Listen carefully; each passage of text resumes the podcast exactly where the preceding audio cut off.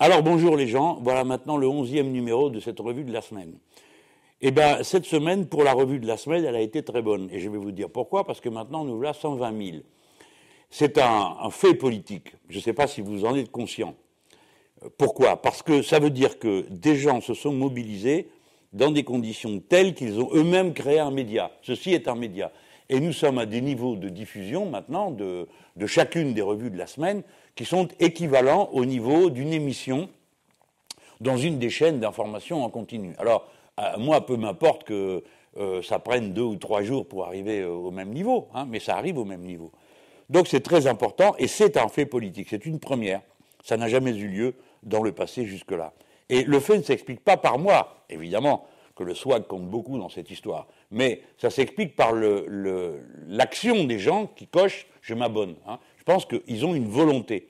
Ils veulent atteindre un résultat et ils sont en train de l'atteindre. Alors, dans le classement de, cette revue de la semaine par rapport aux autres euh, émissions d'actualité euh, et de politique sur euh, la chaîne YouTube, nous sommes donc nettement et de très loin en tête. Hein bon.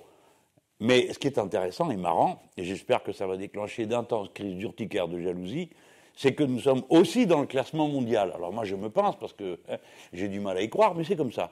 La semaine dernière, je vous ai dit qu'on était dans le top 100. C'est pas mal, hein Quand même, parce que le monde c'est grand, hein puis nous on n'est pas très grand. On est 65 millions. Bon, la population du monde c'est plus de 7 milliards. Ça fait quand même du monde. Eh bien, bon, dans le top 100, nous y sommes. Et maintenant, nous sommes entrés dans le top 50. Voilà. Bon, ça c'était euh, la partie euh, roulement de tambour euh, d'autosatisfaction de la revue de la semaine. Alors, bien sûr, comme d'hab, il faut mettre des pouces bleus parce que ça aide à faire monter, et puis s'abonner, parce que c'est comme ça qu'on fait avancer l'idée qu'on est en train de faire avancer ensemble en ce moment. Bon, sinon, j'ai encore un message à passer, il faut que je le fasse maintenant parce que la fin de l'année approche. Hein, heureusement, soit dit par parenthèse. Euh, la fin de l'année approche. Alors, qu'est-ce qui se passe le 31 décembre? Oui, d'accord, c'est le réveillon, je suis au courant, merci, mais ce n'est pas ça le sujet. Le sujet, c'est que le 31 décembre, c'est la limite pour aller s'inscrire sur la liste électorale. Donc, vous n'allez pas le faire en plein réveillon, ne me racontez pas d'histoire. Hein, puis ça se trouve, en plus, la mairie est fermée. Alors donc, ce n'est pas le sujet. Il faut donc y aller avant. Y aller avant, pour quoi faire? Pour s'inscrire. Pour s'inscrire sur les listes électorales. Si vous n'êtes pas inscrit, vous ne pourrez pas voter. Alors vous allez vous réveiller en mars hein, ou en avril prochain vous vous serez passionné pour l'élection, vous serez intéressé, vous aurez choisi quelqu'un, peut-être même moi, hein, c'est dire. Et puis au dernier moment, paf, pas moyen d'aller voter. Alors ça, c'est le cas de ceux qui ont oublié de s'inscrire. Même si vous êtes soi-disant inscrit automatiquement parce que vous venez d'avoir 18 ans, allez vérifier. Parce qu'il y a 15% qui passent entre les gouttes et qui ne sont pas inscrits. Alors après, ils sont là comme des, des, ballots. Le jour du vote, tu fais la queue pendant un moment, tu arrives au moment de voter, on dit Ah ben, on ne vous connaît pas, vous n'êtes pas inscrit, au revoir. Bon, déjà, la honte euh, dans le bureau de vote, il hein, faut en tenir compte, et puis après, ben, vous ne votez pas. Alors ça, c'est pour euh, ceux qui sont inscrits, soi-disant, automatiquement. Et puis après, il y a ceux qui croient qu'ils sont inscrits, mais qui sont mal inscrits.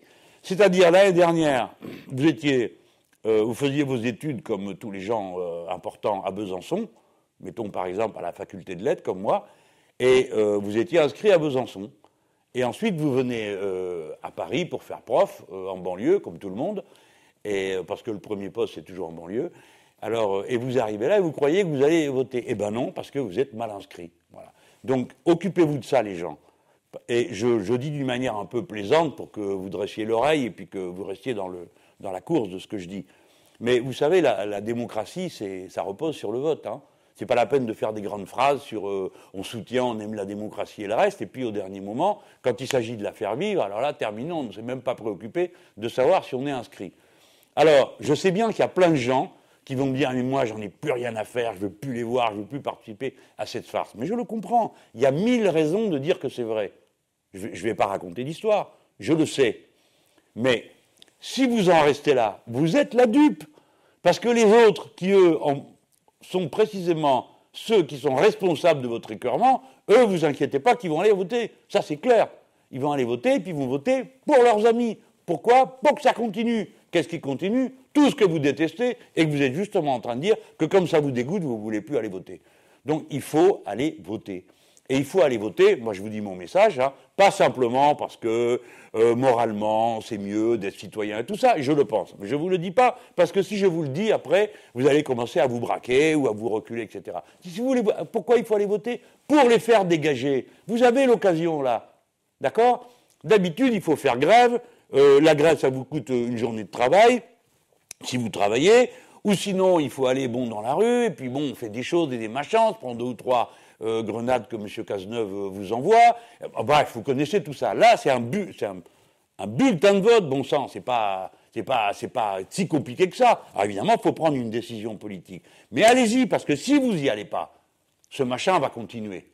Et il ne peut pas continuer. Et ça sera sur notre dos que ça continuera, sans parler de qui risquerait bien d'être élu si ce n'est pas moi. Un autre sujet. Euh, bon, je le fais encore une fois, hein, c'est pas pour affoler, mais c'est pour faire réfléchir. Vous savez qu'il y a eu la COP 21, puis la COP 22 au Maroc, euh, qui se sont tenus. C'est une assemblée de tous les peuples et nations du monde pour discuter de la manière de réduire euh, les gaz à effet de serre et en particulier le CO2. Alors, c'est clair que la situation n'est pas flambarde aujourd'hui, parce que déjà que certains pays avaient signé, mais ils signaient, vous voyez, comme ça, quoi. Je signe, mais je ne veux pas le faire. Bon. En particulier, les États-Unis d'Amérique parce qu'ils avaient signé, mais ils devaient encore passer devant le Congrès, ils étaient absolument certains que s'ils passaient euh, devant le Congrès, ils seraient battus. Et ça en était bien sorti, parce qu'il y, a, y a quelque chose qu'il faut que vous sachiez à propos des textes internationaux, c'est le rôle du conditionnel et le rôle de l'impératif. Hein. c'est should et would. Alors, suivant que c'est should, ça veut dire ça sera comme ça et pas autrement, et si c'est would, ça sera comme ça, peut-être.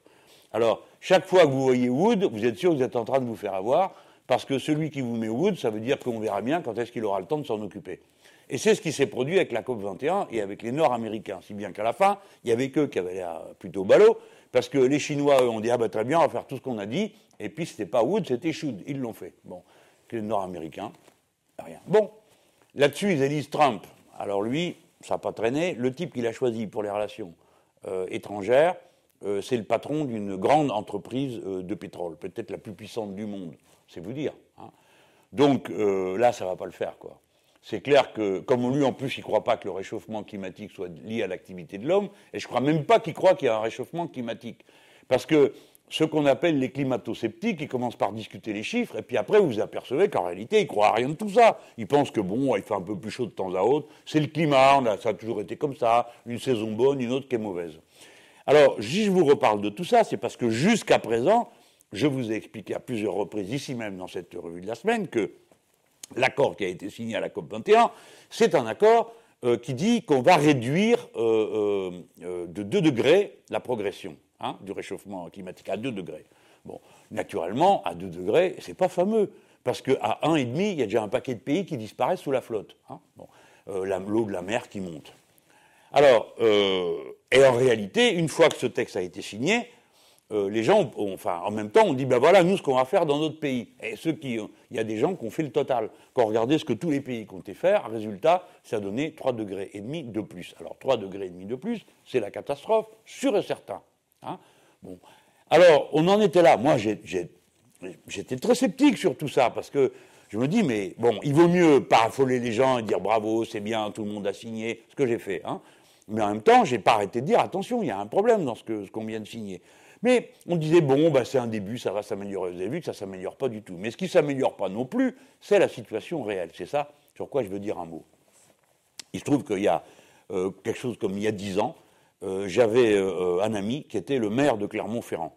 Et c'était un ingénieur qui était un ingénieur chimiste.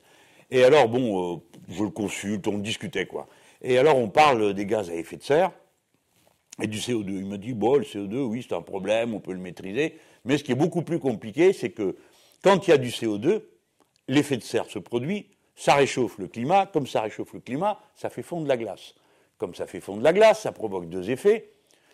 Dans toutes des régions comme euh, euh, la toundra là-bas vers la Sibérie, euh, la, couche de, glace, de, neige, de tout ça accumulé depuis des, millénaires commence à fondre. Hein.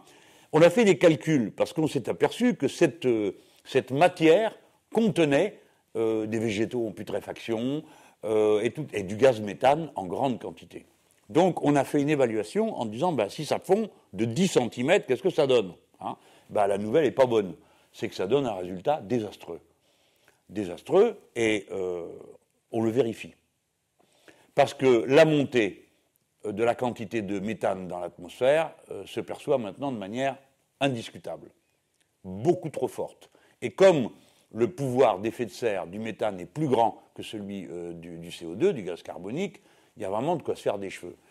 Alors, comme il m'avait raconté ça, il m'avait dit, tu comprends, euh, ça fera un palier, et puis à ce moment-là, quand on sera arrivé à un palier de fonte de, la glace et de montée de l'eau, euh, ça va provoquer la remontée de la glace qui est au fond des océans, parce que cette glace va craquer et remonter. Et il y a un an ou deux de ça, j'avais repéré dans un journal qu'il euh, y avait un type qui avait une idée formidable, vous allez voir, ceux qui, ceux qui font de l'argent ont toujours des drôles d'idées, et il y avait des glaçons partout. Et le type s'aperçoit que c'est des glaçons remplis de méthane. Il dit, ah, formidable, vous savez ce qu'on va faire On va la ramasser pour vendre le méthane. Il faut le faire. Hein. Bon, en tout cas, c'est l'idée qu'il avait. Donc c'est des gens, la catastrophe climatique, hein, pendant business is business, ça continue. On continue à faire du fric, même avec la catastrophe climatique. Et là, euh, l'étude qui est sortie est vraiment pas encourageante, parce que c'est un peu partout le réchauffement euh, de la surface du sol, hein. pas seulement dans des zones comme celles que je viens de décrire, qui sont des zones extrêmes, mais a d'autres endroits où le sol euh, est bien gelé souvent, que la, la quantité de gaz méthane qui se libère va croissant. Donc il faut vraiment prendre au sérieux le changement climatique, il faut vraiment prendre au sérieux les problèmes qui vont surgir. Hein. Il faut vraiment comprendre que c'est un vrai problème. Ce n'est pas une invention, ce n'est pas un jeu, ce n'est pas euh, quelque chose euh, qu'on va regarder chez soi, tranquillement assis dans son fauteuil à la télé. C'est quelque chose qui va se passer partout autour de nous. C'est des événements climatiques extrêmes, c'est la montée de l'eau. Hein. et ces choses-là, ça, ça lève euh, des défis. Et je vais y revenir pour la énième fois. Si l'eau monte, si les conditions climatiques changent, alors nous avons un sérieux problème avec le réseau des centrales nucléaires dans notre pays. Et d'abord avec celle de Blaye, qui est dans l'estuaire de la Gironde, si l'eau monte. Et ensuite ailleurs dans le pays, si les événements climatiques extrêmes ont lieu. Donc, euh, quand je vous propose de passer à 100% renouvelable, eh bien, ce n'est pas simplement parce que je trouverais ça plus sympathique, ce qui est vrai, je trouverais ça plus sympathique, mais parce que c'est une urgence qui est dictée par l'intérêt général. Voilà. Pensez-y, et surtout pensez-y quand vous êtes en train de choisir euh, qui vous voulez élire comme président de ce pays. Quelqu'un qui s'occupe de ça ou quelqu'un qui s'en fout et qui n'a rien compris. Parce que quand j'écoute euh, les uns et les autres, ils trouvent tous que le nucléaire c'est formidable, ils sont tous là à vous dire que c'est un élément d'indépendance, et tout un tas d'histoires comme ça qui n'ont aucune signification concrète réelle. Ce n'est pas vrai. C'est dangereux et maintenant il faut en sortir. Et je vous rappelle, les gens, que pour en sortir, il y en a pour 20 ans. Hein, ce n'est pas un bouton sur lequel on appuie. Il y en a pour 20 ans. Et non seulement il faut en sortir, mais pour en sortir, ça prend du temps pour démonter, ça prend du temps pour arrêter, mais il faut aussi produire de l'autre côté, parce qu'il ne va pas se passer de l'énergie. Hein. Ce n'est pas ça le sujet. Bon, réfléchissez-y, parce que c'est une des questions. Vous savez, c'est les questions qu'embêtent. Alors bon, comme elles embêtent, on n'en parle pas. Mais si, moi j'en parle. Voilà. Et vous devrez trancher dans quelques mois sur ce sujet avec un bulletin de vote, parce que vous vous êtes rappelé à temps d'aller vous inscrire avant le 31 décembre. Bon, maintenant, je vais passer à un sujet euh, qui me percute certainement autant que vous tous, mais moi en plus qui m'indigne, parce qu'il donne l'occasion à mes adversaires euh, de, me, de, me, traiter d'une façon qui est absolument inacceptable. Et j'espère que vous vous joindrez à mon indignation sur le sujet. Ces dernières heures, nous avons été tous bouleversés par la diffusion des images en provenance euh, d'Alep et du bombardement que la partie est de cette ville est en train de subir à cette occasion et d'une manière euh, dont je comprends l'efficacité électorale contre moi, mais dont je désapprouve euh, moralement absolument l'usage, on, fait de moi un ami des bombardements sur cette partie de la ville. Et évidemment, cela suscite en moi une immense indignation. Comment peut-on penser qu'il y a une personne ici ou là qui aime les bombardements et leurs conséquences?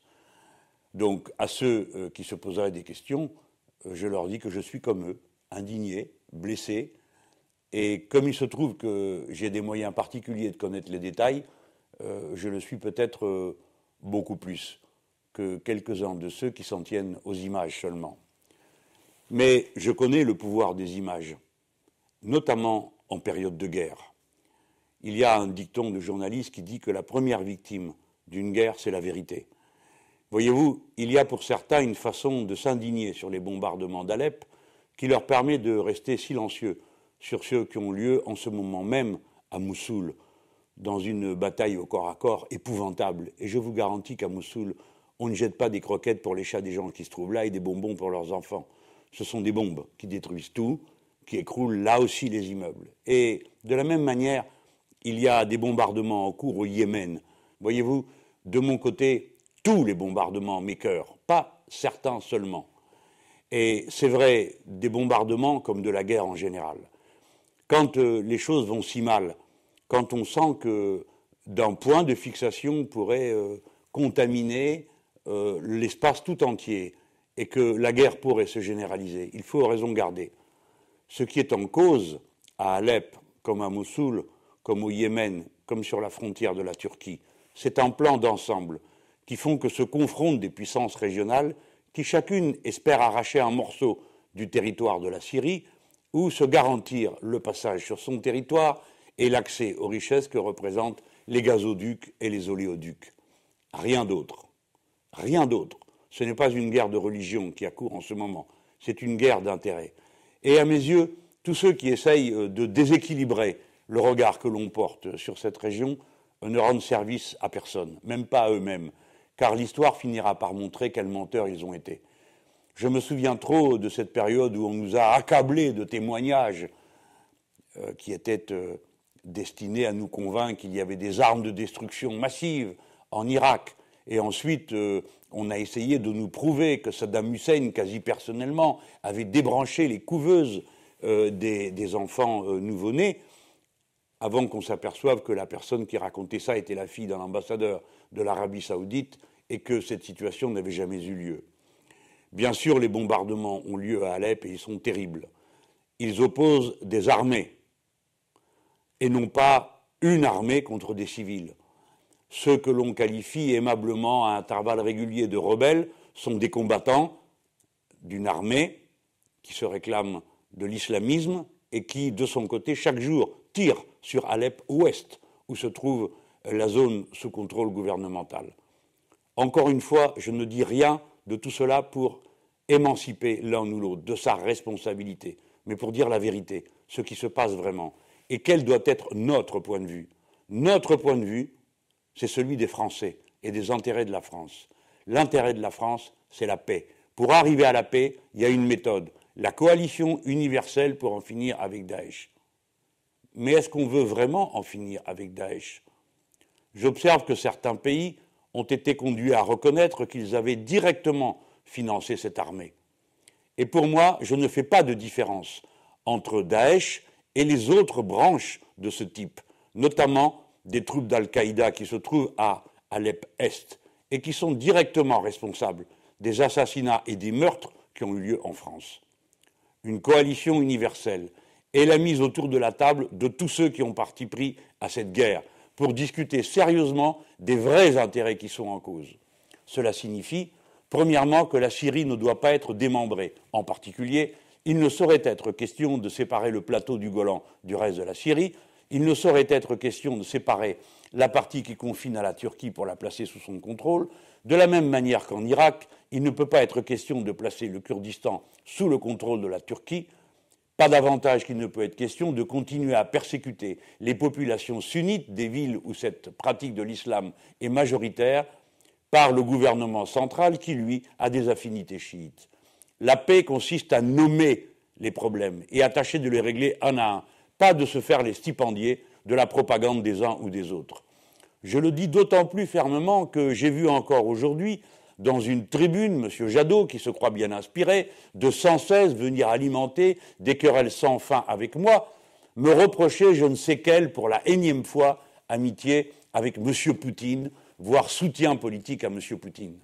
M. Jadot est décidément bien étrange. Il était le directeur des actions de terrain de Greenpeace. Je ne me souviens pas qu'à l'époque où une équipe de Greenpeace a été interceptée par la Russie, alors qu'elle se livrait à une attaque d'une plateforme qui forait pour trouver du pétrole et dont le danger était extrême, eh bien, il est protesté contre le fait que Noël, ma mère et moi, Noël, ma mère et moi, pas lui, Noël, ma mère et moi avons signé une tribune pour demander la libération de ces militants de Greenpeace, alors même que nous étions parfaitement conscients du fait qu'en droit international, c'était un acte de piraterie. Mais nous pensions que c'était un acte d'insoumission écologique et qu'il fallait pour cela défendre ceux qui l'avaient commis. À l'époque, j'étais du côté de ces gens et je le suis toujours. Et j'aimerais savoir pourquoi on m'impute une proximité avec quelqu'un qui a mis en prison le seul ami que je peux avoir en Russie et qui est le président du Front de gauche de Russie. Vraiment, cela est insupportable et indigne d'un débat sérieux entre gens sérieux. La guerre est une réalité, pas un jeu, pas un alibi dont on peut se servir pour nourrir ses campagnes électorales. Si demain nous gouvernons la France, que ce soit lui ou un autre, ou moi, nous aurons à faire face à ce problème et à le régler avant que la guerre se généralise. Ça ne sert à rien d'aller participer au bataillon de combattants médiatiques qui viennent chaque jour en rajouter pour appeler à la confrontation avec la Russie. Car c'est toujours la conclusion qui est tirée. C'est que compte tenu de ce qui se passe là-bas, il faudrait qu'on se batte ici avec les Russes. Cela me paraît totalement déraisonnable. J'y suis absolument opposé. Je suis pour la paix en Europe et là-bas. Et je m'en donne les moyens, avec une politique cohérente, avec des revendications qui sont cohérentes. Vous tous qui m'écoutez, je vous demande d'y réfléchir. Ne vous laissez pas entraîner, enrôler dans une guerre aux côtés d'un des combattants. Pensez d'abord à notre intérêt à tous, c'est-à-dire à la paix. Et si on veut la paix, il faut s'en donner les moyens, pas aller battre le tambour des armées étrangères.